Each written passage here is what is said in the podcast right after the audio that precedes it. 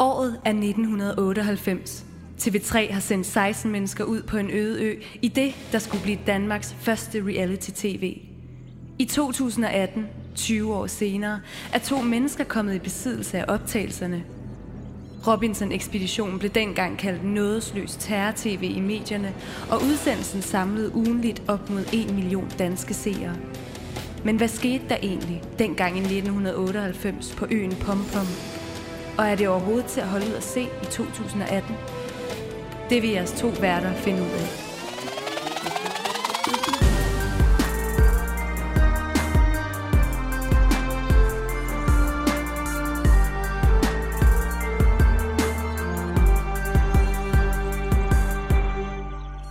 Hej velkommen til den spritnye podcast Robinson Ekspeditionen 98 med dine værter Morten Probst og Thomas Probst.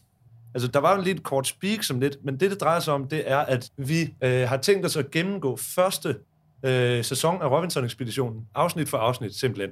Og før hver afsnit af den her podcast, så sørger vi så for at have set et afsnit af Robinson-ekspeditionen 1998, som vi så vil gennemgå. Lige præcis. Der er mange derude, der sidder og undrer sig, tænker, hvad var det nu, det var med det? Jamen spørgsmålet er, om folk ikke bare kan huske alle detaljerne stadigvæk. Det er ligesom at se, se din yndlingsfilm igen. Det er det. Igen og igen. Men det, der så er så spændende lige ved det her, det er, at der med høj sandsynlighed ikke rigtig er nogen, der har set Robinson-ekspeditionen 1998 de sidste mange år. Nej. Det har i hvert fald ikke været tilgængeligt nogen steder. Så hvad har du gjort for at, for at få fat på det her materiale, Morten? Vi har snakket meget om Robinson-ekspeditionen, fordi det er sådan ligesom en del af ens barndom, og det er sådan lidt grineren. Og, og så var det her med at lave en podcast omkring det egentlig lidt bare en undskyldning for at få lov til at se det igen. Og det vi så gjorde, det var, at øhm, jeg ringede op ind til TV3 og ligesom sagde til dem, at har I en eller anden måde, at jeg kan få lov til at se Robinson-ekspeditionen 1998? Fordi jeg sidder nemlig her med en idé til en podcast, som skal handle om Robinson-ekspeditionen 1998. Og jeg bliver så stillet om til, jeg har sagt det mange gange. Der er men, ingen tvivl om, men, hvad det handler om. Altså, der må jeg lige sætte op der lidt, fordi det er jo helt vildt sjovt, det der. Fordi du, du trykker lige på den rigtige knap inde på TV3. De vil så gerne have noget omtale på ja, deres programmer. Og de tænker, podcast, det er det helt store for tiden. Nu får vi del med bare noget gratis omtale her kommer til at vremle med seere til vores nye sæson af det her Robinson-ekspeditionen. Lige præcis, som jo har kørt lidt sløvt de, de sidste mange år, kan man forestille sig. Det, skulle ikke ja, det er i hvert fald ikke de samme seertal, som det var for 20 år siden. Nej, nej. Men det, der så sker, det er, at jeg snakker med ham her. Han er pisseglad for ideen, ham her redaktøren. Og så begynder han sådan lidt at spørge ind til, hvad det er for noget firmaværk og noget. Og, og han spørger så ind til, hvem det er, der skulle være vært på det her. Og så kan man mærke, at han bliver altså en lille smule skuffet, da jeg siger, at det, det, det er som mig. Ja, at vi ikke, vi ikke har nogen store navne med på værtssiden. Nej, lige præcis. Men altså til gengæld, så har vi jo et, et rimelig ressourcestærkt setup. Fordi det, TV3 var jo ikke det eneste, der synes det var en god idé. Så vi har, vi har allieret os med nogle meget dygtige professionelle mennesker, og vi har en top professional producer på, og vi har nedsat en gravergruppe til simpelthen at finde ud af alt, hvad der foregik dengang. Alt det om, alle de historier, der var omkring Robinson-ekspeditionen. Ja. Hvad er der blevet af deltagerne, og hvad skrev aviserne af den slags ting? Vi skal ned og kratte i malingen, se hvad der gemmer sig indenunder. Helt dernede. Ja, jeg ved ikke, om vi har brug for så meget introduktion. Så spændende er vi måske heller ikke. Ah. Men altså sådan, som man jo gør i medieverdenen, har jeg lært af vores producer, så skal man altid, for ligesom at komme i gang, så skal man spørge sin medvært, hvad har du spist til morgenmad? Lige præcis. Så får man testet lyden.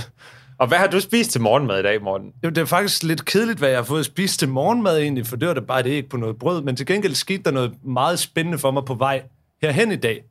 Fordi der sker det, jeg kommer cyklerne inde ved, ved, inde ved søerne, lige for enden af godt og skade. Der cykler jeg forbi et sted, hvor der står en papkasse på gaden. Der står, værsgo at tage. Jeg tænker, okay, jeg stopper op, fordi det her, det kan da et eller andet. Der er noget, der er ja, gratis. Ja, ja, lige præcis, lige præcis. Uhyre nære mand. Jeg elsker jo sådan noget. Der står, værsgo at tage gratis pølser. Simpelthen. Der står en papkasse fyldt med gratis pølser. Altså, hvordan er de pakket ind, eller ligger de bare i papkassen? Altså, de er pakket ind. Ah, øv. Nå, ja. Det er simpelthen, nej, det er jo ikke bare en dynge. det, var, det var meget specielt syn, og jeg har da selvfølgelig taget nogle af de her pølser med. Fordi det er en gratis pølse. Det, det sætter skole, redaktionen sådan... rigtig meget pris på, jo, men vi er sådan lidt, vi er lidt loren ved at spise dem, vil jeg sige. Ja, altså, jeg tør godt tage chancen. Jamen, det er også en, en vågehals eller en nærerøv, det ved man ikke. Jo, men det er jo det... det jeg er eller begge en, dele måske. Ja, ja. Og det er jo også det, det går også meget godt spænd, i spænd med Robinson tankegang, det her survival, ud på, ud på kanten af livet, hvor nogen tager ud på en øde ø i, i 40 dage. Jeg spiser en, en, en gratis pølse, jeg har fundet på gaden. Det er sådan ligesom to Du, måder... du prøver bare at overleve i dit eget liv.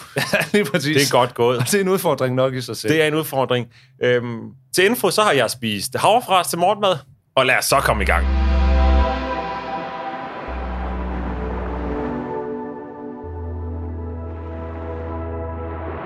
Vi har jo åbenbart en gravergruppe hos os, øhm, som har lavet en masse research for os, og blandt andet været inde og kigge på, hvad pressen skrev dengang, da Robinson-ekspeditionen kom. Øhm, fordi det var det med, det var ligesom det allerførste reality-tv i Danmark, og sådan noget, og folk synes det var fuldstændig sindssygt. Men jeg synes faktisk, det var, det var Berlingske, der, der har det al, allervildest i forhold til det her. Den er lidt lang, den her. Jeg tænker bare, du får det hele. Robinson-ekspeditionen rejser mindst tre spørgsmål. Er strabasserne og samværet med den overkække turguide overhovedet de 250.000 kroner værd, som tilfalder sidste mand på øen? Er dette pseudopsykologiske eksperiment god underholdning? Og hvad bliver det næste? Det er meget, hvad bliver det Hvad næste? bliver? Men det har vi jo så fået at se siden. Det har jo bare været en lang bølge af millionvis af andre meget mere sindssyge koncepter, ikke? Ja, ja. Altså, den her person, der har den her anmelder, tror, det bliver vildere, end det ender med at blive. Og nogle af de her ting, personen nævner er altså ikke sket. Øhm, Nej, den kommer med Måske- eksempler på, hvad det næste er. ja, ja. Måske vil vi her hjemme også snart se spændende transmissioner fra henrettelserne rundt om i verden. Lige fra guillotinens dage har døden jo haft stor underholdningsværdi. Og hvis man troede, at menneskeheden havde bevæget sig fremad siden da, må man efter gårdsdagens Robinson-ekspeditionen revidere sine synspunkter. Ja, så er det i hvert fald også ligesom øh, sat i gang på en eller anden måde, det der. Ja, stilen er ligesom lagt. De kommercielle tv-stationer sørger for, at vi konstant underskrider civilisationens nedre grænser. Men det værste er næsten, at det ikke engang var spændende. Og der, der synes jeg, at de har fat i noget Der kommer, der kommer vi faktisk rigtig meget lige ind i essensen af det første afsnit, som vi har siddet og set før i dag. Um, Lige præcis. det er ikke, fordi det bliver slået op til at være så mega spændende. Nej. Altså, der sker alt det, der ligesom skal ske. Der er nogle konkurrencer, der er en, der rører ud til sidst. Og der er det noget underlægningsmusik, der er sådan lidt spændende, men det bliver sådan lidt, sådan lidt, lidt sådan hygge hyttetursagtig stemning Ja, hele vejen helt igennem vildt, det første vildt. afsnit, synes jeg. Det, det, det er meget sådan, hvor at man kan mærke på dem, og det kan man jo ligesom læse, hvordan folk havde det omkring det, at konceptet er så vildt, at de bare har stolet på det. De har ikke engang behøvet at tænke over, at de skulle gøre mere end det. Men jeg synes åbenbart. faktisk, et, et rigtig godt eksempel på det, det lagde jeg mærke til i den, og jeg ved ikke, om jeg springer nogle ting over her, men i den første konkurrence, der er den her kappestrid. Ja. Alle deltagerne er fuldstændig op at køre. Ja, ja. Altså, de råber og skriger og alt muligt. Men der er ikke rigtig noget underlægningsmusik, og det bliver ikke sådan klippet, som om, at det er sådan spænding Nej, nej. ting. Så det er bare sådan lidt som nogle folk, der råber ud på en strand, hvor nogen de til sidst vinder, og så sådan Thomas Myggen sådan lidt halslatten til sidst siger, Nå, I, I har vundet. Og så, så var kan det ligesom gå til det. højre. Ja, Ja. ja. kan gå til. Jamen, det, det. der er præcis, det er den, præcis den samme stemning, som jeg forestiller mig et, et eller andet sådan udviklingsseminar, du ved, sådan en weekendkursus, hvor man, du ved, en eller anden virksomhed tager det er ud, og der er faktisk- nogle, der er nogle, det er sådan en ryste sammen tur. Det er faktisk rigtig sjovt, at du siger det, fordi jeg havde egentlig sådan skrevet bag øret, at den sådan samlede følelse, jeg sad med af det, det er, at det minder ikke så meget om noget, der er i fjernsyn. Det minder om et helt almindeligt teambuilding-arrangement på en hvilken som helst gennemsnitlig virksomhed. Ja, lige præcis. Det er også de her mennesker, der er med, for det er helt almindelige mennesker. De har ikke engang givet at finde nogle spændende mennesker. Men der tror jeg måske også, vi er blevet lidt forkælet sådan af moderne reality-tv på ja. en eller anden måde, hvor, det er, altså, hvor man virkelig har søgt ud i krone og fundet nogle, nogle rimelig vanvittige typer og smækket på tv, hvor det her, det er meget sådan... Jeg, jeg, jeg fandt lige gennemsnitsalderen på, den, og det, på dem, og det tror jeg vil... Altså, i dag er den nok... Altså, måske minimum 15 år yngre, fordi gennemsnitsalderen er 35 år til de her mennesker. Og det, altså, i dag, der vil man måske vælge... Altså, når man gør det nu her, så vælger man måske nogle, nogle unge, smadrede mennesker, tror jeg. Man vælger sgu da ikke en tilfældig Man vil kvinde, gerne have nogen, der vil have det lidt 49. vildt, og måske gerne vil vise lidt af nogle af deres vilde sider ude på en ø, ikke? Ja. Hvor her, der, der er også, når vi ser det, og det var måske også det, vi sådan egentlig ville hen til, det var noget med at snakke lidt om de her personer, der er med. Ja. Fordi der er sådan en introduktion af dem. Det, man står med tilbage, det er, at det er sådan, at man måske efter at have set det første afsnit, kan huske noget i stil med, jeg ved ikke, en 4-5 af dem, eller sådan Ja, ja, noget. lige præcis. Men skal vi ikke lige prøve at starte med og øh, gå i gang og lige få Thomas Myggens introduktion? For en time siden stævnede to speedbåde ud fra junglebyen Samporna på Borneo.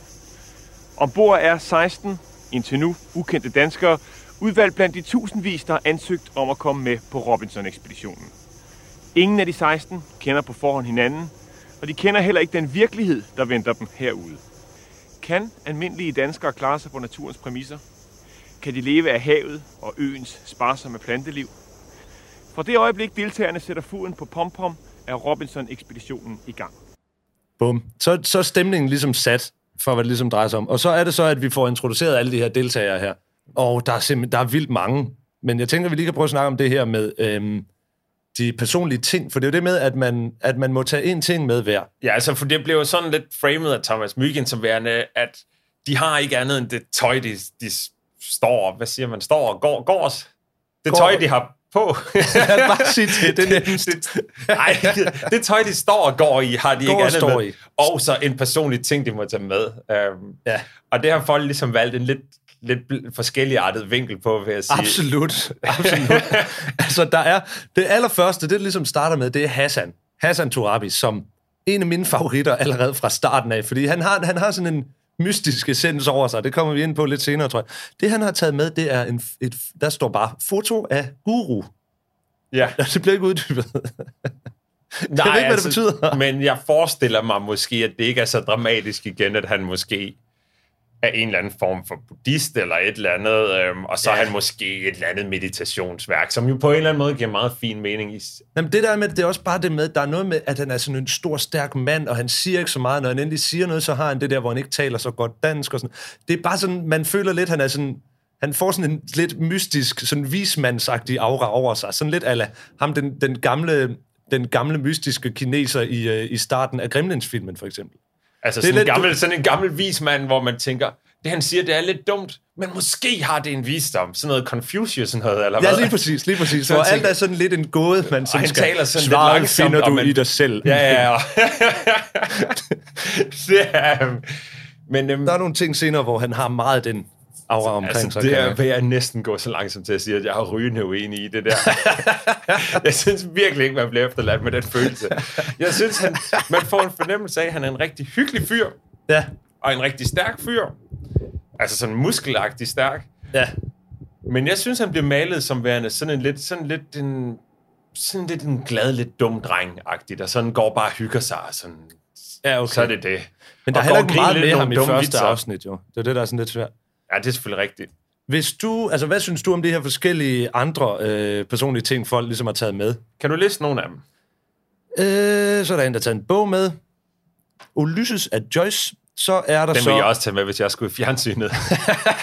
det giver altså rimelig mange point. Det gør det. Nå, okay. Han er sådan en, der læser Ulysses. Ja. Aha, ja, det er jo mig. Sig, hvad vil du tage med? Altså, jeg synes, jeg synes virkelig, tandbørsten er et godt... At, Men det må jeg du have tandpasta med så? Hvis så det hører det er- sammen, ikke? Altså lidt. Hvis det er The Bathroom Buddy, som øh, ham opfinderfaren i, øh, i Gremlins, han, øh, han forsøger at sælge ned hos den mystiske kineser i starten Hvad- af den hvad er det for en? Den Ja, jeg jeg så. Gremlins i forgårs. Nå, men hvad er, det for, hvad er det for en pakke, han laver der? Jamen, det er sådan en, øhm, det er ligesom en, en form for schweizerkniv. Så har den bare nogle andre ting. Så har den altså tandbørste. en, en, en, en kube. Ja, hvor man ligesom kan klappe ting ud. Ja. og der, der har du tandbørst, tandpastaen, neglefilen, du har skraberen, du har alle sådan nogle ting. Shampoo. Shampoo, det kan jeg ikke huske mig med. Jo, fordi det spiller han sådan ud over brystet på et tidspunkt. Så det er også med. Men så for, lad os sige, du for, for eksempel skulle på en ferie. Ja. Så, så behøver du ikke have andet med end the bathroom buddy. Altså Nej. selvfølgelig noget tøj og sådan noget, men, men Ja, så vil jeg præcis. gerne lave min personlige ting til, at jeg vil have the bathroom buddy med fra Gremlings ned på, Det vil jeg faktisk også gerne. Ned på pom -pom. så synes jeg, det i hvert fald er afgjort. Ja. Um, Så langt, så godt. Ja. Altså, jeg synes faktisk, sådan en som Henrik Jarl, han er, um, en, en rimelig velvoksen mand, så er han da altså som hakket ud i sten, vil jeg sige. Som hugget i marmor. Som Simpelthen. hugget i mor- marmor. Han ja. er den vitruvianske mand. Han er så god. Øh, skal vi tale om ham og hvad han har taget med? Han har nemlig valgt at medbringe et tryllesæt. Altså, det vil jo være enormt skuffende for ham, hvis han på flyveren, når han er landet, hvor han om det er Kuala Lumpur, eller hvor det nu lander, og så Thomas Byggen siger til ham, det der tryllesæt, det er jo en hel kuffert, Henrik. Ja. Det kan du ikke have med. Du må kun have én personlig ting med, og så han møder op ned på øen med bare en tryllestav, for eksempel. Ja, det er lidt. Eller det kan sådan, jo en, ikke bruge til noget. eller sådan en lang række af tørklæder, han kan putte i brystlommen og så hive ud. Så må man jo så vælge sin favorit. en ting, der er sjov, når, når de kommer frem til den her kappestrid, som jeg lagde ja. meget mærke til, det er... Altså, vi er stadig ved, ved tårtræk. Ja, altså det er jo selvfølgelig kappestriden, det går ud for, at de skal lave, som Thomas Myggen siger, god gammeldags togtrækning. Ja, God gammeldags togtrækning. Øhm, og alle har bare taget bøllehat på. det skal man. Og jeg kan jo godt se det smart i forhold til solen, men det er alligevel helt vildt, at alle de har bøllehat på. Jamen, der Tror er det er nogle noget, de regler. har fået at vide? Har der været en eller anden fra TV3, der har sagt, nok lige hellere til bøllehat på? Det tror jeg ikke. Der er jo det med, at der er jo nogle regler omkring sådan noget. Det er måske mere, hvis man er i et slæng. Der er kun en, en bøllehat per slæng. Ja, og det er ham der, der er lidt mere crazy end andre, ligesom i Slim Slam og Slum, hvis du Lige præcis, Det. lige præcis. Det var det, jeg tænkte på. Det er faktisk også nogenlunde Det er samme altid tid, ham er i det ikke? slænget dengang. Jo, det passer nok meget godt. Ja. Men ham med bøllehatten, det er altid ham i slænget, der er sådan lidt mere... Ikke, ikke vildt, det er aldrig ham, der vil slås og sådan noget. Det er ham, Nej. der lidt går rundt ind i sit eget hoved og, og er lidt for glad for at tage lidt stoffer og måske ikke helt har styr på tingene. Og sådan Ja. noget. Men desværre er det jo ikke 16 personer som ham, der er på den ø. Det ville jo ellers have det Det voldsomt nok, vil man sige. Nå, Ja. men øh, vi, det, det kan Vi sgu skal være lige meget. Vi skal videre med det her, fordi det, det, men så vil jeg gerne videre til, øhm, til at, ligesom at komme med et argument imod din teori om Hassan. Ja. Om at han er sådan en klog, vis Er det... mand, der er sådan helt sende med sig selv. Ja. For i den her kappestrid, det starter med, at de skal hele holdet op og stå på en jo. lille boks. de skal alle sammen op og stå på en lille bitte boks. Og det er sådan en klassisk teambuilding-ting. Kan I arbejde sammen om det? Ja. Og det første, der sker, det er Hassan, der er ret stor og ret bred og ret stærk. Han bare stiller sig op på den og kigger sig lidt omkring. ja. Og der er, Og en, der er ikke plads der, til andre der end lige så, lige så flink siger, Hassan, du skal lige ned igen. Ja. og så går han ned igen. Men det, der sker, de kører det der show der, med de der forskellige konkurrencer, for at finde ud af, hvor de skal bo. Der er ligesom to forskellige steder, de kan bo. Vi får hold nord og hold syd. Øhm, og så bliver de så sendt ud. Og så alle dem, der er alle deltagerne, de har det stadigvæk på den der måde, som om de er den nye ansatte, der skal vise deres værd, for de ved godt, at de bliver stemt ud lige om lidt. Ja, ja. Der så det er sådan noget med, et der kan godt overleve eksempel. sige det allerede på vejen derhen. Et godt eksempel på det, det er, at der er en af personerne, der begynder at bære nogle ting oven på hovedet. Ligesom. Ja. Fordi det gør man jo, når Det man kan man, når man er ude og overleve. så kommer de så hen til deres, til deres, hver deres, deres bosted. Ligesom, der er en kasse med nogle forskellige ting. Der er nogle praktiske ting. Der er nogle ris, der er nogle gryder, der er noget, sådan noget gnistesæt, så man kan tænde bål. Sådan nogle ting. Og så begynder de så ligesom at gå i gang med at planlægge, hvor det er, de skal bo, og så videre, og så videre.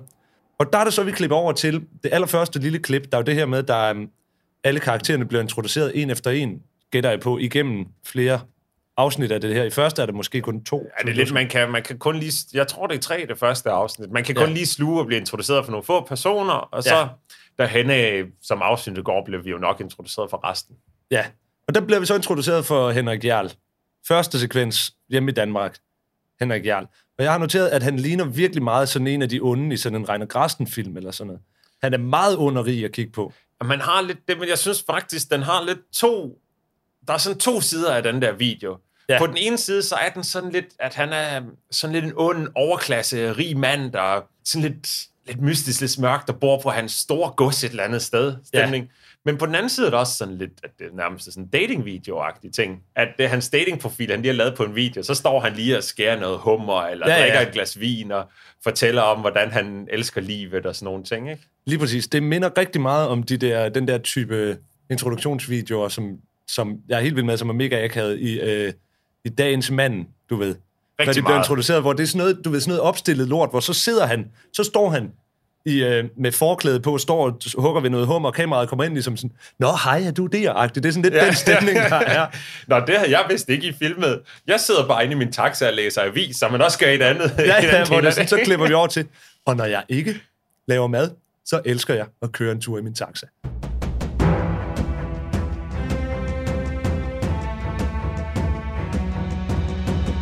En ting, der når at ske inden at første reklamepause, som, altså det er et, et personligt højdepunkt for mig, det er, de er i gang med at, at grave det her hul til den her latrin her.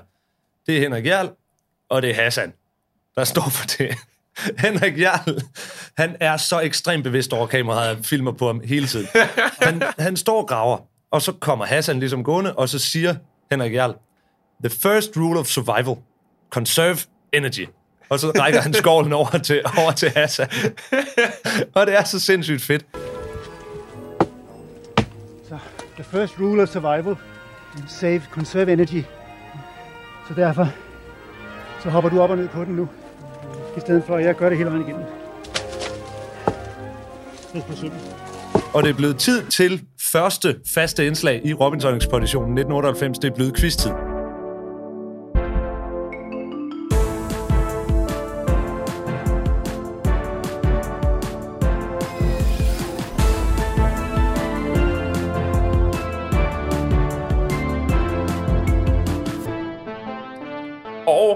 Er det nu, quizzen hedder? Robins øh, Fup in Sand, eller Tom Falsk, mon ikke Ygen, sådan ekspeditionen. Robin Sand ekspedition.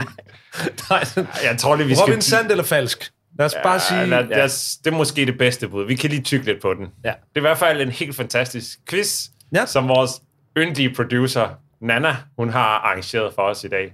Ja. Kan du præsentere, hvad det drejer sig om? Øh, jeg kommer med nogle udsagn. Og så skal I simpelthen gætte, om det er sandt eller falsk. Og det er med udgangspunkt i Se og Hør her og nu, og kig ind bladet fra 1998. Okay. Spændende. Det første udsagn kommer her. Ja. Flere af deltagerne har i medierne udtalt, at Thomas Mygind ofte spiste lak- lakridskonfekt foran dem inden og efter optagelserne. Sådan for at håne dem, eller hvad? Hvad, hvad, Ja, så hvad præcis. tror du om det, Morten? Altså, han... Vi, Du, selv, lad, mig, lad mig lige prøve at stille den op for dig så. Ja. Du står på Pom Pom. Jeg står på en, Pom Pom. En tropeø. Ja.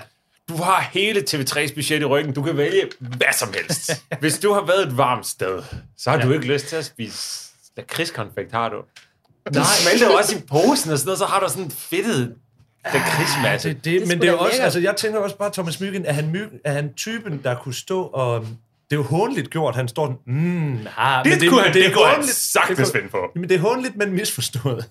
Jeg tror ikke, han har det er kon- lakridskonfekt. Jeg tror, det de har lavet, øhm, da de lavede quizzen, det er, at de har taget stilen, hvor Thomas Myggen spiser noget foran deltagerne. Ja. Den er sand nok. Det tror det er bare, lakridskonfekt er bare noget, de har øh, fundet på. Okay. Jeg tror nemlig, at det han gjorde foran dem, det var at spise en Yankee bar. Okay. De var meget populære jo. Men det skal du ikke gætte på. Du skal ikke gætte på, hvad Nej, det men var, jeg han tror, så gætter jeg på det falsk i hvert fald. Hvordan var det? Kan, altså, så, så vi er ude i sådan en Amin Jensen øh, versus, hvad nu han hedder, ham der, som ingen af os helt kan huske. Nå, den var de nede i junglen. Ja. Men hvem var det, der var vært på det? Hvad fanden var det nu? Emil Jensen. Det var, hvad, det var Lasse Remmer. Og det er der, han sprang Ja, fra de, den nede, der de, sender en, de sender en masse reality-agtige typer ned, og lidt, lidt halvkendte typer ned i junglen, hvor de så skal opleve nogle vilde ting, og skal sådan sættes helt ud på kanten. Det hed Hjælp, jeg er en celebrity, få mig ud herfra. Ja, så er det sådan noget, de skulle sættes i nogle What? farlige situationer, og der er så en eller anden falsk. sammenhæng, hvor... At Jeg gætter det falsk. det er ikke det, der er quizzen. Nå, men der var i hvert fald, der var i hvert fald et værre palaver over en, et, en chokoladebar. Ja, Øhm. Nå, men jeg synes, det er mega falsk. vi siger, det var falsk. Og det er sandt, at det var falskt. det forstår jeg ikke. Den skal vi lige Ej. igen. Det er, okay, I det, havde ret. det er falsk. Et point, et point. Et point til Thomas og Okay, godt. Lad os um, tage nummer to, før det her det stikker fuldstændig Okay. af. Øhm, nummer to. Biker Jens medvirkede i januar 1999 i erotikmessen Erotic World 3000 med en, med en time afsløringer om, hvordan, hvordan det var at leve uden sex på Robinsonøen. Øhm, var det her, hvorfor, var det Valbyhallen eller KB-hallen? Det ved jeg ikke, men det var Erotic World 3000. Jeg ved ikke, hvorfor det hedder 3.000. Hvorfor ikke 2.000? Det var, Det var nok året før. Men altså op til det, der sker, da vi nærmer os år 2000, det var allerede en gang i midten af 90'erne, der begyndte man at forberede sig på det, Det ved at kalde alting 2000. Ja. Det er det rigtigt. Og så når du nærmer dig år 2000, så er der næsten ikke nogen ting tilbage. Nej. Der hedder, altså du kan ikke, alt hedder 2000 bagefter. rigtigt. Og så er du nødt til simpelthen at begynde at kalde det 3000. Ja, men det der, det tror jeg faktisk er sandt. Jeg er helt overbevist om, at det er sandt. Det er også sandt. Så sådan. Nå, men vi har så vundet quizzen. Ja. Godt. Det er dejligt. Tak for den, Anna. Tak for en vidunderlig quiz.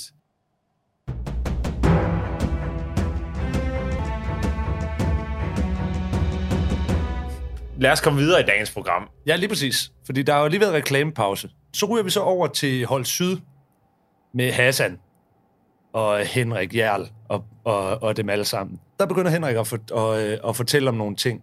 Og det er som om, han, han taler jo, altså han taler til de andre om, hvordan det var at sove der om natten.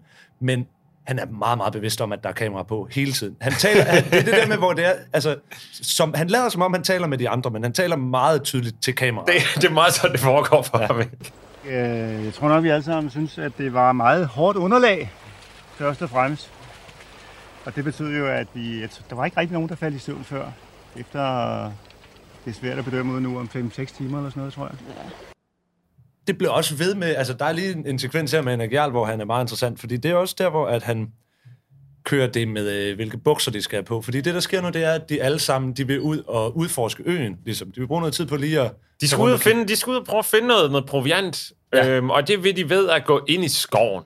Ja, Og, og der er Henrik er ikke sådan en, der skal med ind i skoven, men han får fortalt nærmest hver eneste person på holdet, at de lige skal huske at tage lange bukser på, hvis de skal ind i skoven. ja. Og det er sådan lidt moragtigt på en eller anden, sådan lidt, øhm, lidt irriterende måde, kunne jeg forestille mig, at de andre synes. Ja, han har jo sikkert fat i noget, fordi der er der sikkert noget, der kan stikke og bide og alt muligt pis. Så han har jo fat i noget. I skal tage lange bukser på, hvis I Ja, det jeg siger, ja. Og de der støvler, ikke? Ja, ja. Christian, du skal have lange bukser på. Altså, han siger det til alle, der lige går forbi ham. Ja. Der, hvor de så går ud i skoven, Der er noget med Hassan, hvor der, der er lige en kort sekvens, hvor Hassan bare går og smadrer ud. han har det vildt.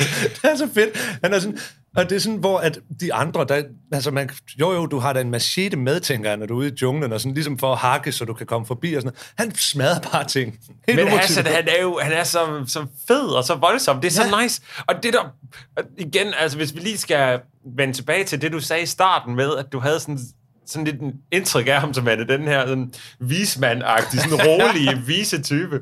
Det er endnu et, altså et, endnu et søm i den kiste, ikke? Fordi jeg synes virkelig ikke, han opfører sig sådan overhovedet.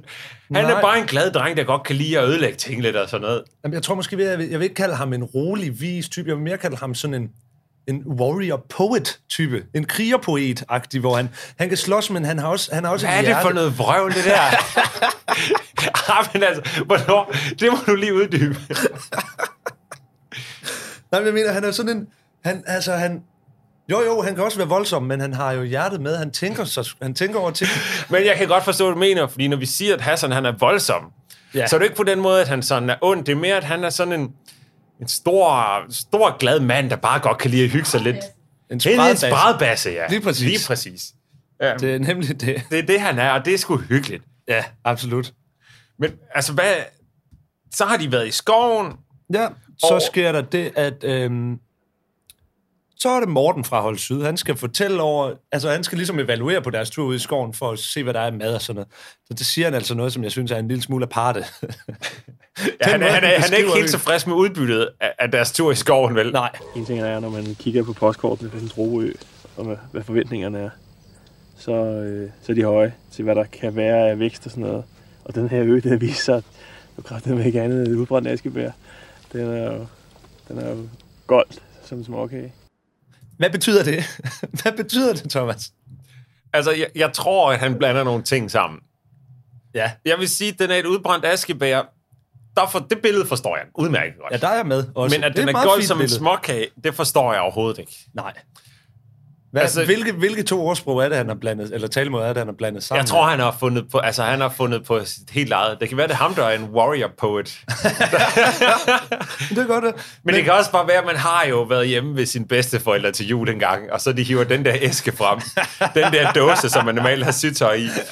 Og den har ikke været fyldt op de sidste 10 år. Nej, nej, det er og den så, samme golde småkage. Og så kommer der sådan en, en gold småkage op, og der er ikke nogen, der spiser den. Den kommer bare tilbage i dåsen indtil næste år. Kan det være det, han hentede til? Det kan godt være. Men han er i hvert fald utilfreds. Øhm, men nu ryger vi så tilbage til vores ven Henrik Jarl. Der sker noget med nogen, der begynder at snakke om, hvad, at han måske er en lille smule lummer om natten. Og de begynder sådan lidt at diskutere, hvem, hvem der skal sove ved siden af ham. Og det er sådan underligt usagt, det her. Jeg fatter det simpelthen ikke. Nej, men der sker nemlig noget, som... Igen, jeg tror, at det er noget med, at det er 20 år siden, det her. Ja. Fordi normalt, hvis man nu har set noget Paradise Hotel eller et eller andet, og de vil lave lidt en, sådan lidt en stemning, som om, at nogen, de måske er lidt lumre, og de er lidt ude på at have lidt sex med nogle af de andre, så, så får man det simpelthen virkelig malet op med store bogstaver. Ja. Og det er meget tydeligt, og man sådan zoomer ind på dem, der smiler skævt og sådan noget. Ja, ja. Men her, der er det bare sådan lidt, de snakker lidt om det, og han siger sådan lidt et par sådan halvkække ting, som sådan lidt den der lidt, lidt lumre onkel, man Ja. vi alle sammen sikkert har, ikke? Og så spiller de den der Love is in the air. Ja. det er det mærkelige Det Love is in the air montage. For det er det med, hvor altså, der er nogle slow motion shots af ham, der går ud med noget altså, nogle lækre billeder, hvor Men han går synes, ud i vandkanten. Det handler jo ikke så meget om, at han er lummer. Det er mere som om, at de får vil male et billede af, at han er lidt sådan en lækker mand. Altså, og der er nemlig det her shot, hvor det er, at han, øhm, at han står og tryller i slow motion, også som en del af ham som værende den her lækker mand. Og det er lidt mærkeligt, det hele. Men så er det så, der kommer øh, mere introduktionsvideoer af Henrik. Og det synes jeg her, det bliver rigtig spændende. Ja, det er et, et klart højdepunkt. Det er... Øhm, han er altså en, en, en karakter med noget i bagagen, vil jeg sige. Jeg hedder Henrik Jarl. Jeg er 49 år. Jeg elsker kvinden, og det er ikke i seksuel forstand.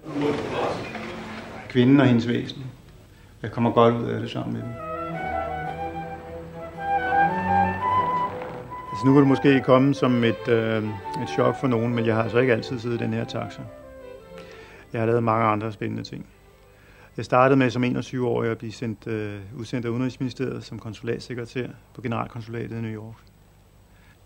Så havde jeg min egen virksomhed inden for underholdningsbranchen. Vi lavede det hedder eventmaking på godt dansk.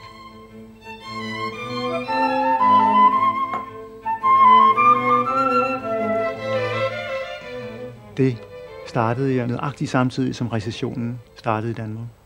Og derfor så var det en hoppen fra sten til sten, og det gik ikke, som det skulle, og det gik jeg ned med, og så mistede jeg alt, hvad jeg ejer har.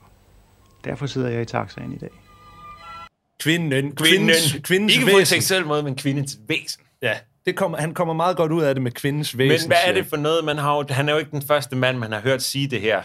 Hvad Det er betyder jo meget sådan en typisk ting, man siger, når man er sådan lidt musiker eller kunstneragtig og sådan lidt gammel. Og det er det der med, som om, at man, som om man, man, man synes, at kvinde, altså, en selv, man er så vigtig, og man har så høje og store fancy tanker, at man selv kan se noget meget smukkere i kvinder, end alle andre almindelige Ja, ja, mennesker kan. Og det er en- bare en måde at ligesom forsøge at gøre det legitimt, at man er, at man er sådan lidt lummer type. Tror jeg. Ja, det, det er sgu lidt en spøjs ting. Jeg synes, Ja. man, man støder på det en gang imellem, at folk Ja, ja, sådan, absolut. åh, oh, jeg elsker kvinder. Og kvinder og deres former, og de er så flotte og sådan noget. Men Ja, ja. det tror jeg, der er rigtig mange heteroseksuelle mænd, der gør faktisk. Det er nærmest dem alle sammen, tror jeg. Det kan man sige. Ja. Øhm, Og, det er altså, altså, og så snakker han, selvfølgelig så, så bor han i Hellerup, og det er det med under alt det her, for nu er der jo ikke billede med, og det er jo kun os, der sidder på det her på Ja, det altså, her hvis, vi skal jo lige sige her, altså, selvom det lyder sådan, så er det ikke optaget inde i Søstrene Grene. Altså. Fordi det, det er meget den musik, altså sådan noget, Ja. jeg Søstrene Grene musik, eller noget, der kunne være med i et eller andet. Og han står på, på hans gods, eller, altså han står um, i, i meget pænt tøj og forklæder, står og forbereder et eller andet mad med noget hummer. Ja, det er jo ikke det hele, han har tabt, hvis han står og spiser hummer, vel? Nej. Han har jo været sendt ud for generalkonsulatet i New York. Ja, ja. det er næsten, så det staves med Å, det der i York, ikke? ja, ja. Han har virkelig levet et øhm, playboy-liv. Men da du spiller det der, mm. så går der en pros op for mig. Ja. Der er et spørgsmål, der simpelthen har naget mig, som jeg får svar på her, tror jeg. Ja. Det er det med, hvorfor har han taget et tryllesæt med? Mhm. Og det er jo det med, at han har haft et firma i underholdningsbranchen. Kunne det være et tryllefirma? Det er ikke så meget et firma, som det mere er ham, der, der kan hyres til konfirmationer og sådan noget, og komme og lave det der med de tre ringe, der sidder sammen og sådan noget. ja, det er da eventmaking. Ja, altså det, det er det da. Det skal han da have. Han får det solgt lidt større end det selvfølgelig. Men også hvis det nu er, hvis det er recession, når folk mangler penge og sådan noget. det første, man vil spare væk umiddelbart, det er tryllekunstnerne, tror jeg. Jamen, det er jo til børnene, Morten. Det er rigtigt. Og det er vores fremtid. Det skal man ikke glemme. Ja, altså, jeg tror, øhm, jeg tror der nok, der var mange ting, du kunne finde på at spare på. Altså, hvis vi spare- ser på behovspyramiden, der ligger tryl altså meget højt op, vil jeg sige.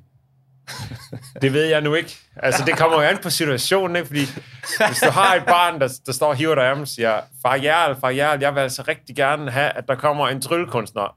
Ja. Så ja, det skal være en anden. En af, ah, hvis der nu står, hvis, hvis der nu er, hvis der nu står et barn og hiver sin far og siger, jeg vil altså gerne have, at Henrik Jarl fra Robinson, han skal komme og trylle for mig. Så ja. tror jeg altså nok, det er svært at sige nej. Så er det godt, at man lige finder og sparer pengene et andet sted. Ja, det kan selvfølgelig være. Og Det, det skal- tror jeg godt, man kunne finde på i hvert fald. Ja, det vil jeg måske også gøre. Okay. Men jeg vil egentlig gerne lige slutte, før det som bliver helt negativt. Så må man jo tage hatten af for, at han ligesom holder modet op, og så øhm, har fundet sig til rette som taxachauffør, og åbenbart lever så godt af det, at han kan spise hummer. Ja, Så helt dårligt kan det jo ikke køre for ham. nej, nej, overhovedet ikke. Og han er, også- altså man kan også meget nemt, altså der er jo også det med de her karakterer, altså at de bliver jo også malet op som nogle karakterer rigtig, rigtig meget. Og det her, selvfølgelig, ja, ja, han er jo gået med til det her, at han skal stå og spise det hummer og sådan noget her, men, men det er jo en producer, der har fået ideen jo. Ja, og de, skal meget, de og- der introvideoer, de er meget iscenesatte. Helt vildt. Og igen er det sådan, det har sådan lidt et sådan dating-annonce-vibe over det også. Helt vildt. Nu vi, sådan, nu vi taler om, øh, om Henrik Jarl, så har, vi, så har vi et lille indskud i, øh, i en form for, øh, hvor er det nu-agtig situation. Det kan man Fordi godt vores producer har, øh, har, har været inde og lavet noget research. Kan du fortælle lidt om, hvad, hvad, hvad der sker? Jamen, Henrik Jarl er i dag lifestyle manager. Hvad fanden skal Og det kan lort du... betyde? Øh, Og, så så og, ro på ballet derovre, Morten. det synes jeg var sådan lige, lige aggressivt nok, altså. Jeg tror, Nana, hun har en rigtig fin forklaring på, hvad det betyder. Så bare lad hende tale ud. giv mig lige to sekunder, mand. Det er ked af, det var et hot take. Han har også en meget øh, vild Instagram-profil, hvor han guider til påklædning jakkesæt. Okay. Ah. Men han var altså uhyre velklædt også Han i er nemlig rigtig velklædt, og hvis I Også ude på øen. Altså han... Og håret, det sidder der bare hele tiden. Han er altså... altså, jeg synes, alle skulle gå ind og, altså hvis I går op i påklædning og jakkesæt og lifestyle, hvis I går, Kom du op i lifestyle, vil du sige, går du du gør op i det? lifestyle. Det gør jeg. Ja, Ja, det vil jeg da sige. Det, det gør man jo. gør man. Altså, det er man jo nødt til. Det er sådan typisk sådan en boks, når du skal subscribe til et eller andet inde på internettet. Så er det en af de boks, du kan klikke i, så man Ja. ikke aner, hvad dækker over overhovedet. Livsstil. Det går vi op i. Ja. Og Ja. hvis man gør det, så skal man så... Gå ind og følge Henrik Jarl på Instagram, og han har 2.748 followers as Okay. we speak. Han Så jeg synes godt, han lige frem livsstilsekspert måske. Altså, er det sådan, vi skal have sparket Anne Glad og Knud Romer og hvad fanden de ellers sidder inde fra fjernsynet ud, og så få Henrik Jarl på banen i stedet?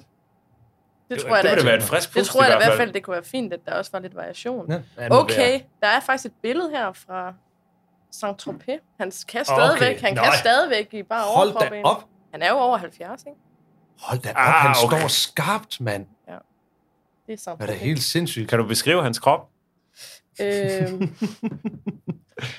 Nej, men han, det, han gør det eddermame med flot af en mand på 70. Det må Det jeg nok jeg sige. virkelig. Det er Burt Reynolds i sin prime, kropsmæssigt, vil jeg sige. ja, det er det faktisk. Det er faktisk ikke helt ved siden af. Øhm, så sker der det, vi ryger over til det andet hold igen, og øh, Jane, hun går simpelthen ind i en fiskekrog. Der er det sgu igen bare Jens, der redder dagen.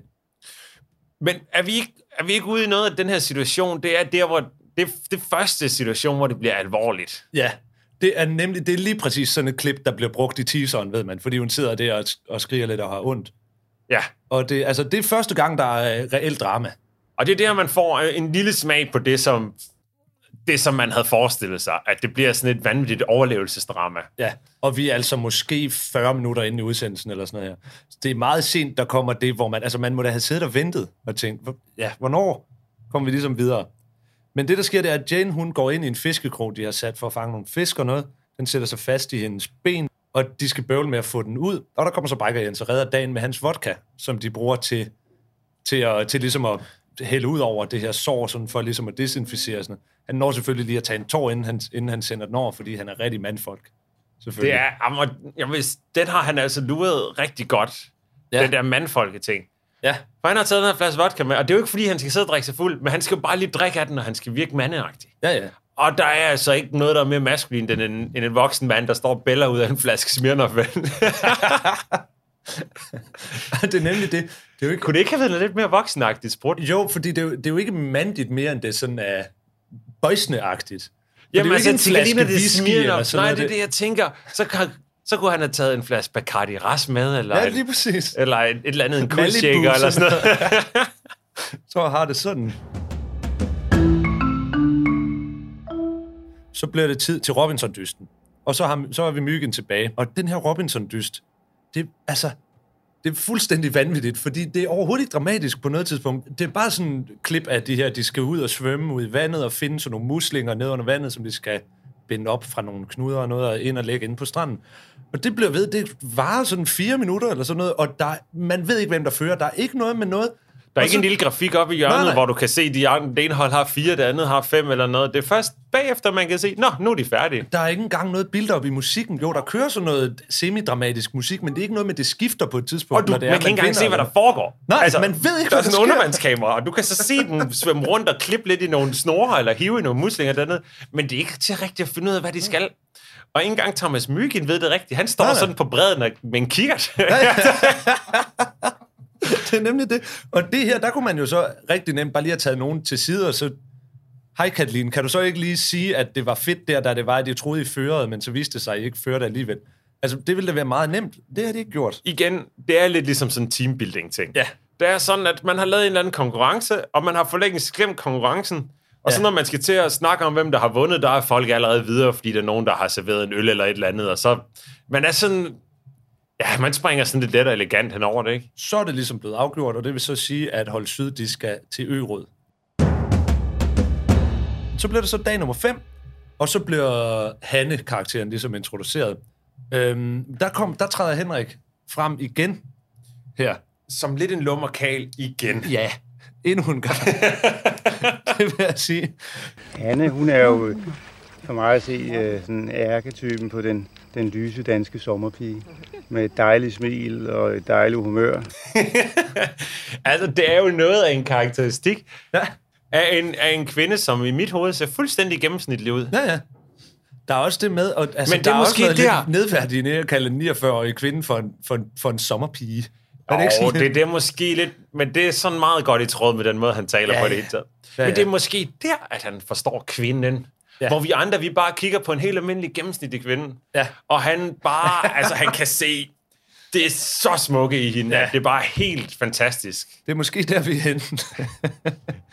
så er der lidt forskelligt med hende, hvor vi ser hende hjemme, og hun er sådan en stille og rolig type. Hun er billedkunstlærer, hun har nogle børnebørn og noget. Hun har gennemført mange cykelløb på motionsplan, siger hun, og det er hendes familie meget stolt af. Hvad vil det sige? På motionsplan? Altså, det er måske, fordi du ikke dyrker skyggen af noget som helst, der minder om motion. At du ikke Nej, ved nej, det. men, men altså, hun har gennemført cykelløb på motionsplan. Det vil sige, at hun bare har cyklet en tur. Eller Nej. Nej. På motionsplan. Det betyder, at hun har gjort det for at motionere. Ja, men prøv, prøv, prøv igen. Hvad har du ellers som bud på det? Det, vil- altså, det betyder, at det er uprofessionelt. At det ikke, det, hun er ikke professionel cykelrytter. Der var du på sporet af noget, ja. Det er lige præcis det, hun ikke er. Ja. Kunne man forestille sig, at nogen de arrangerede et cykelløb for motionister, altså folk, der ikke var professionelle cykelryttere, men alligevel godt kunne tænke sig at prøve at konkurrere lidt i at se, hvem der hurtigst kunne cykle en eller anden rute. Ja, det kunne man godt forestille sig. Kunne man forestille, sådan. kunne man forestille sig, at det var det, hun har deltaget i? Altså ja, det kunne man godt. Jeg synes bare, det var, det var altså på motionsplan, jeg synes bare, det var et, et mærkeligt ord, som jeg ikke havde hørt før, fordi... Men ved jeg tror, synes, det er rigtig grinerende, at du ikke har hørt det ord før, for det er fordi, altså virkelig det er, fordi jeg almindeligt ikke kommer ord. uden, af, uden for en dør. Jeg sidder bare derhjemme på min sofa og spiser meget buschokolade kun. Åbenbart. Ja, eller i hvert fald til morgenmad. Jeg synes ikke, vi skal have åbnet det rygte, fordi det passer altså simpelthen ikke. De har aldrig nogen tilbage. De har aldrig nogen tilbage nede i Rema ude i Nordvest. Det er meget... Motionscykelløb er ikke et særligt usædvanligt ord. Det er helt almindeligt. Okay. Det er ligesom at sige motionsløb. At man har deltaget i et motionsløb. Men alle løb er motion. Det er det. Alt er jo motion. Hvis der, du cykler er en der. Det er tur, der, så er det begravet. motion. Ja, det er jo det for fanden. Det hele er da motion, baby. Jamen, det er motion, men nogle ting er bare så meget mere end motion, ikke? Ja, man kan jo ikke, man kan jo ikke sige, at folk de er med i Tour de France for at motionere. Måske. Det kunne da være sjovt, hvis man sådan efter, efter, efter sådan et Tour de France, at, at eller må sådan, virkelig god efter form før, før den første, første etape, at Chris Anker Sørensen, han så udtaler, at øhm, Nå, jeg er med for, at- for at tabe nogle kilo, for at få lidt af det overflødige fedt væk. Jeg har fået lidt for meget lidt på sidebenene her oven på, her oven på både julen og påsken, og jeg har altså ikke smidt det nu, så jeg tænker, hvis jeg bare cykler 200 km om dagen de næste tre uger, så skal jeg nok komme i tip-top form igen. Lige så er jeg klar til strandsæsonen ellers.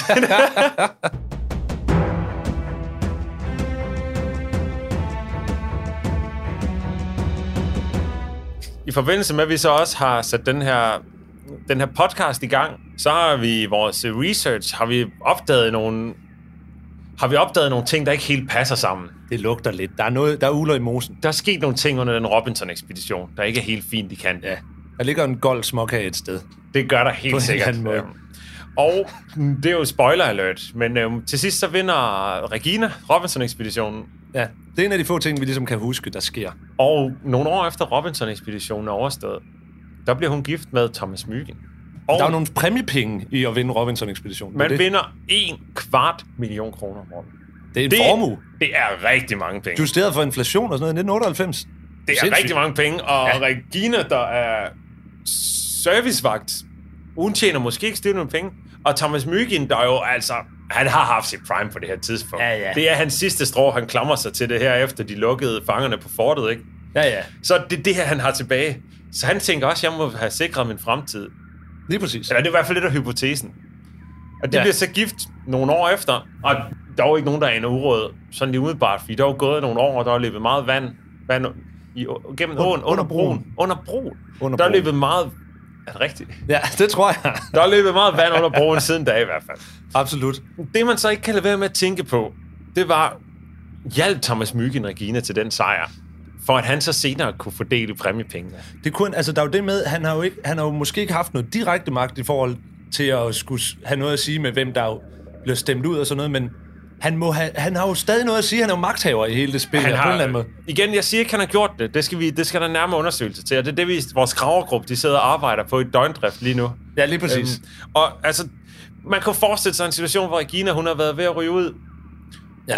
og at han så lige sørger for, at det lige er hendes hold, der vinder øh, den her Robinson-dyst, eller krabbestriden, eller et eller andet. Han sørger Han for kan- at i smug og give hende han kan- lidt, øh, han- lidt af det der lakridskonfekt.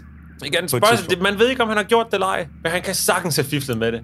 Som du siger, hvis hun har en dårlig dag, Ja. og de skal løbe om kap eller et eller andet, så får hun lige lidt lakridskonfekt at løbe på. Et eller andet. Ja. Der er så mange muligheder det her. Og igen, jeg, jeg, man ved ikke, om han har gjort det, men jeg ved, at han har aldrig udtalt sig om det. Lige meget, jeg ved ikke, hvor mange journalister, der har stillet spørgsmål ved det her, men han har aldrig svaret på det i hvert fald. Det, er jo, det kan jo ikke være et tilfælde. Det kan simpelthen ikke være et tilfælde, at han er blevet gift med hende efterfølgende. På dem. Det kan jeg simpelthen ikke se. Hvor, hvorfor? Hvorfor skulle det ske nogensinde? Det giver jo ikke nogen mening. Det er jo for pengene.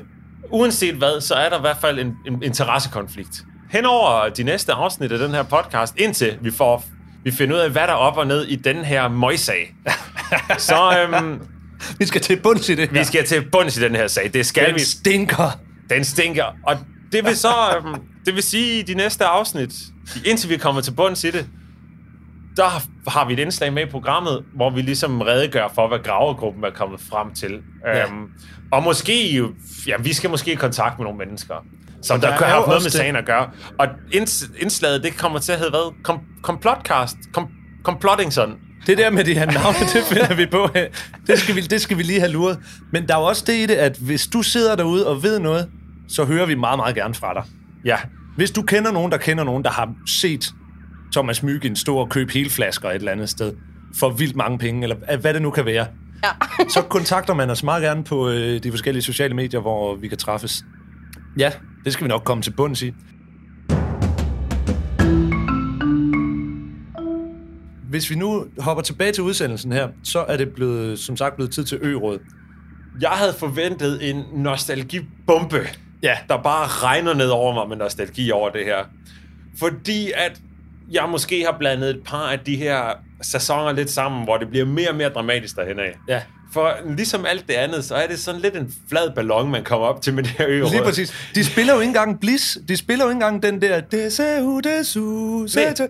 Den kører ikke engang Der er den ikke engang noget musik af der. Jo, der kører sådan, noget, sådan lidt en hyggebongo-trum i baggrunden. Ja, der er ikke, det, er sådan det, er ikke, det er ikke noget særligt, og Nej. det bliver heller ikke slået op som noget særligt. Man ser nogle af dem, hvad de stemmer, Ja. Og så ender det bare lidt sådan med, at ja, altså, Hanne får en masse stemmer, Ja, ja. og det gør Henrik også. Og så rører Henrik ud.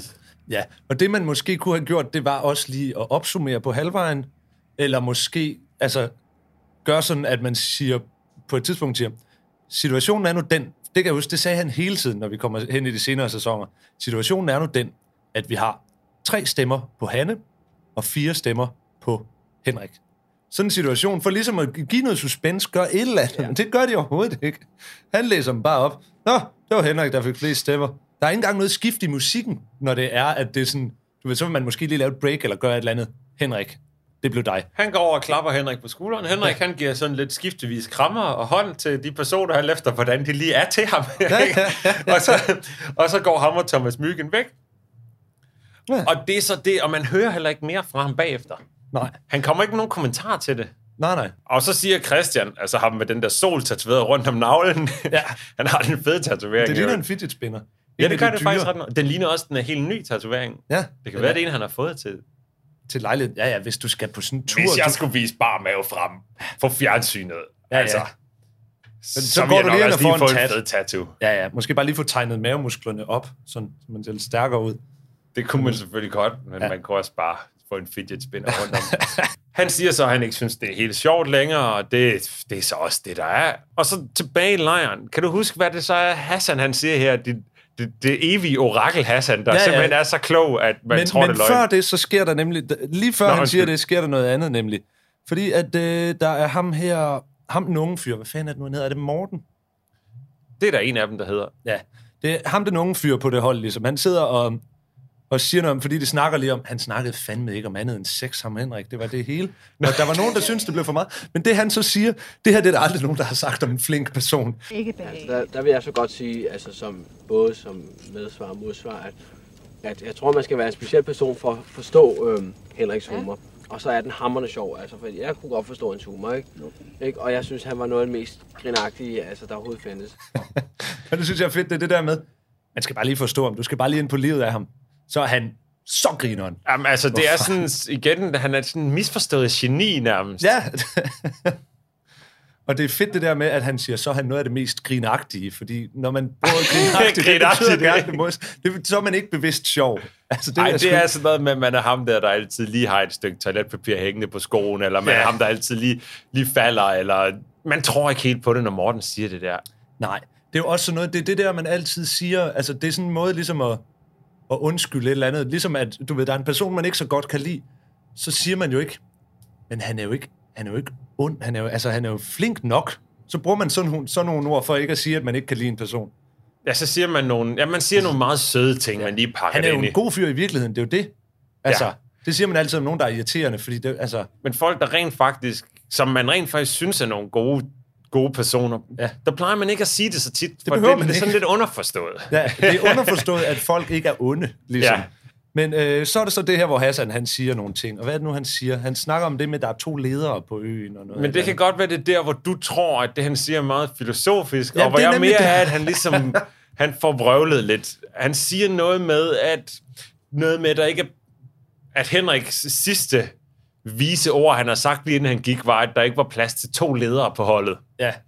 Og det sidder Hassan så og, og, og drøvtykker lidt på at prøve at finde ud af, hvad det så betyder. Og det er så her, hvor jeg måske har misforstået det til at tro, at, det er, at, det er, at han er bevidst mystisk i den måde, han siger det på, men det, du tror måske mere, at det er bare fordi, han ikke han har misforstået det lidt, eller han ikke taler så godt dansk igen, eller... Nej, jeg tror mere, altså, jeg tror mere, han sådan har misforstået det lidt, eller sidder sådan og prøver at hit hoved og hale i, hvad der foregår, sådan ja, okay. for åben skærm. Altså, der for mig, der lød det sådan bevidst vagt, som om, at det var sådan, han var sådan lidt en mystisk type. Han vidste godt, at han ville blive slemt ud, for det er ikke plads til to ledere. Og det er ikke, det er ikke plads til to ledere, så I må selv lægger brækkerne sammen og finder ud, altså, hvad han mente med det. Mm. Ja, du har måske ret. Det er måske ikke så mystisk igen. Det er måske mere bare ham, der sidder og tykker lidt på det. Jeg tror, jeg har kommet... Men der er måske også noget med, jeg... det er den måde, han taler sådan sægte, og han står der i, i skæret fra bålet og sådan noget. Ja, der, der er sådan lidt... Jeg tror, jeg har fundet ud af, hvorfor du synes, han virker enormt vis. Det er, fordi han taler sådan lidt ligesom Dalai Lama, han gør. Ja, det, det er måske det, det, hans, Den der, det er hans diktion. Lidt, lidt langsomme. Ja måde at tale sådan lidt blidt på med meget sådan få ord og så lange mellemrum imellem ordene. Ja, det er måske det. Og så er der også det med, at han har et, et foto af en guru med og sådan noget. Og, altså allerede der, der tænker du, han må godt Og han masserer, og han er sådan meget sådan kropslig og sådan meget sådan Jamen, mystisk han, type. Men han er altså, jeg er klart på Team Hassan. Jeg håber, han kommer rigtig langt, fordi han er altså um, Ham kan jeg også virkelig person. godt lide. Øhm, afsnittet slutter med, at Hanne, hun simpelthen, øh, den bliver lukket med et bibelcitat. Og det er lidt sjovt, fordi at normalt vil man nok lave nogle cliffhanger. Ja.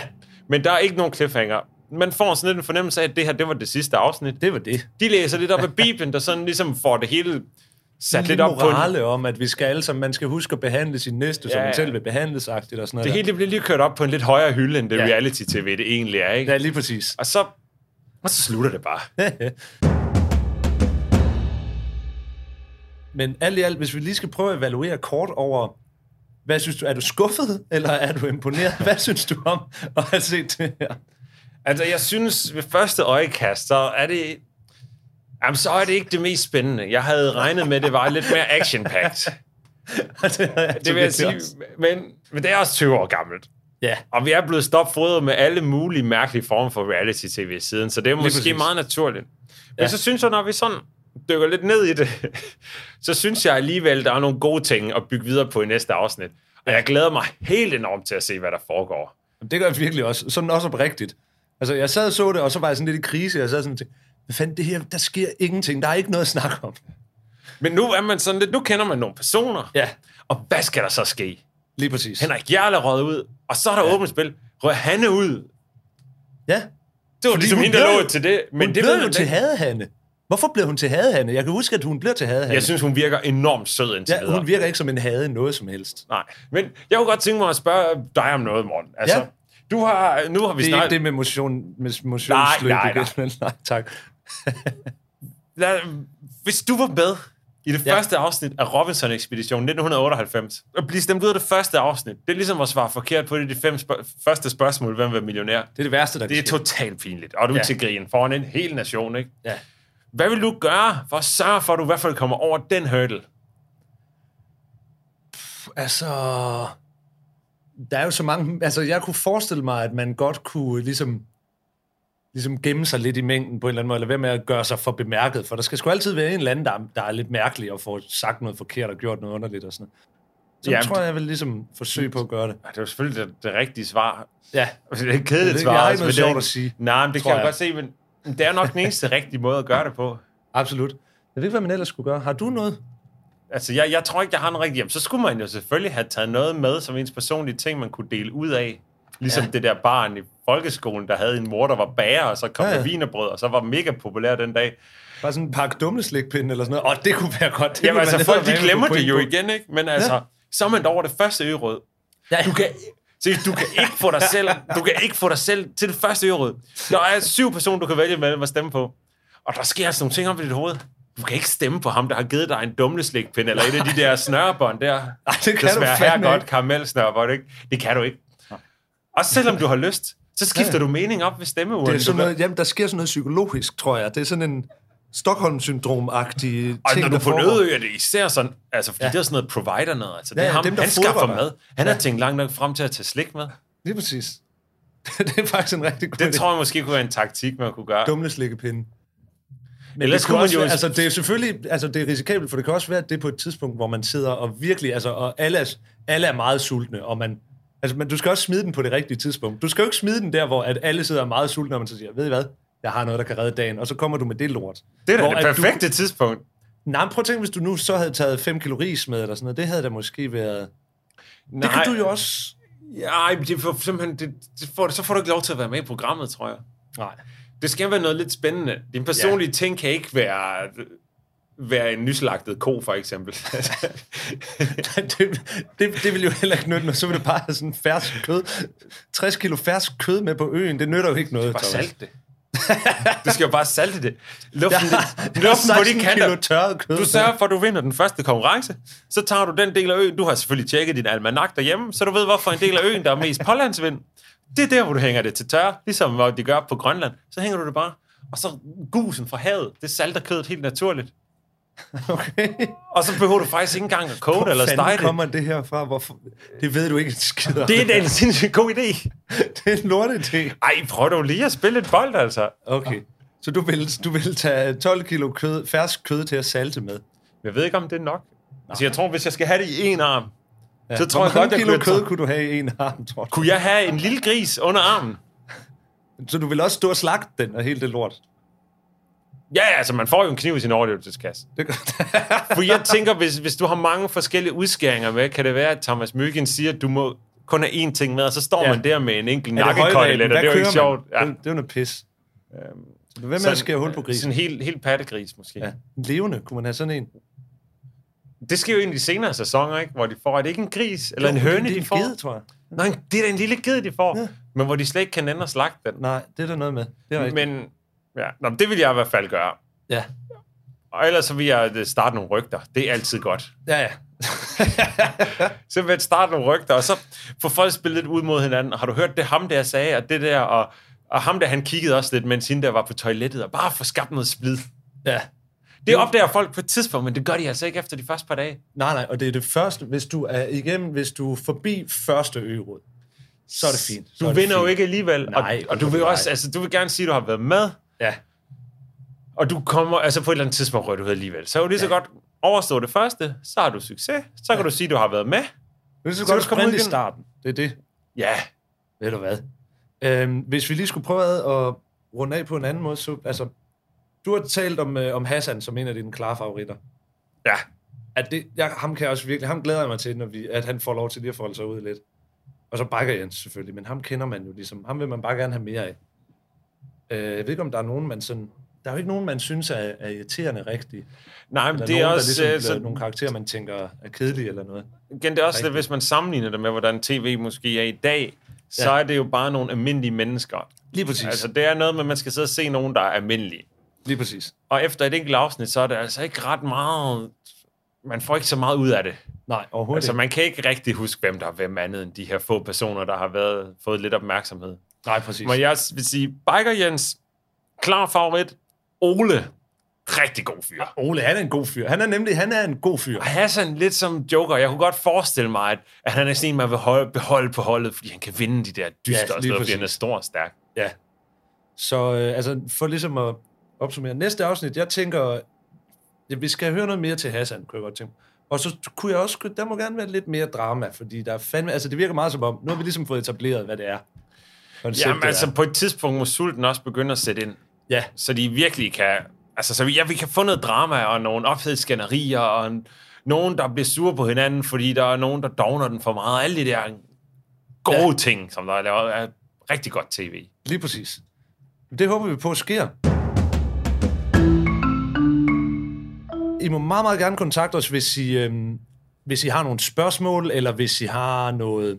I sidder inde med noget viden, I har måske mødt en af deltagerne et eller andet sted, eller noget. Altså sådan nogle anekdoter vil vi meget, meget gerne høre. Havde I en Robinson-ekspedition, en klub på din folkeskole, eller sådan noget vil vi mega gerne høre om. Det synes vi kunne være sjovt. Og øh, i det hele taget, følg med ind på vores sociale medier, fordi der lægger vi en masse ting op og sådan noget. Og det bliver rigtig fedt. Og så, øh, jamen, lyt med næste uge. Tak for den gang. Farveler.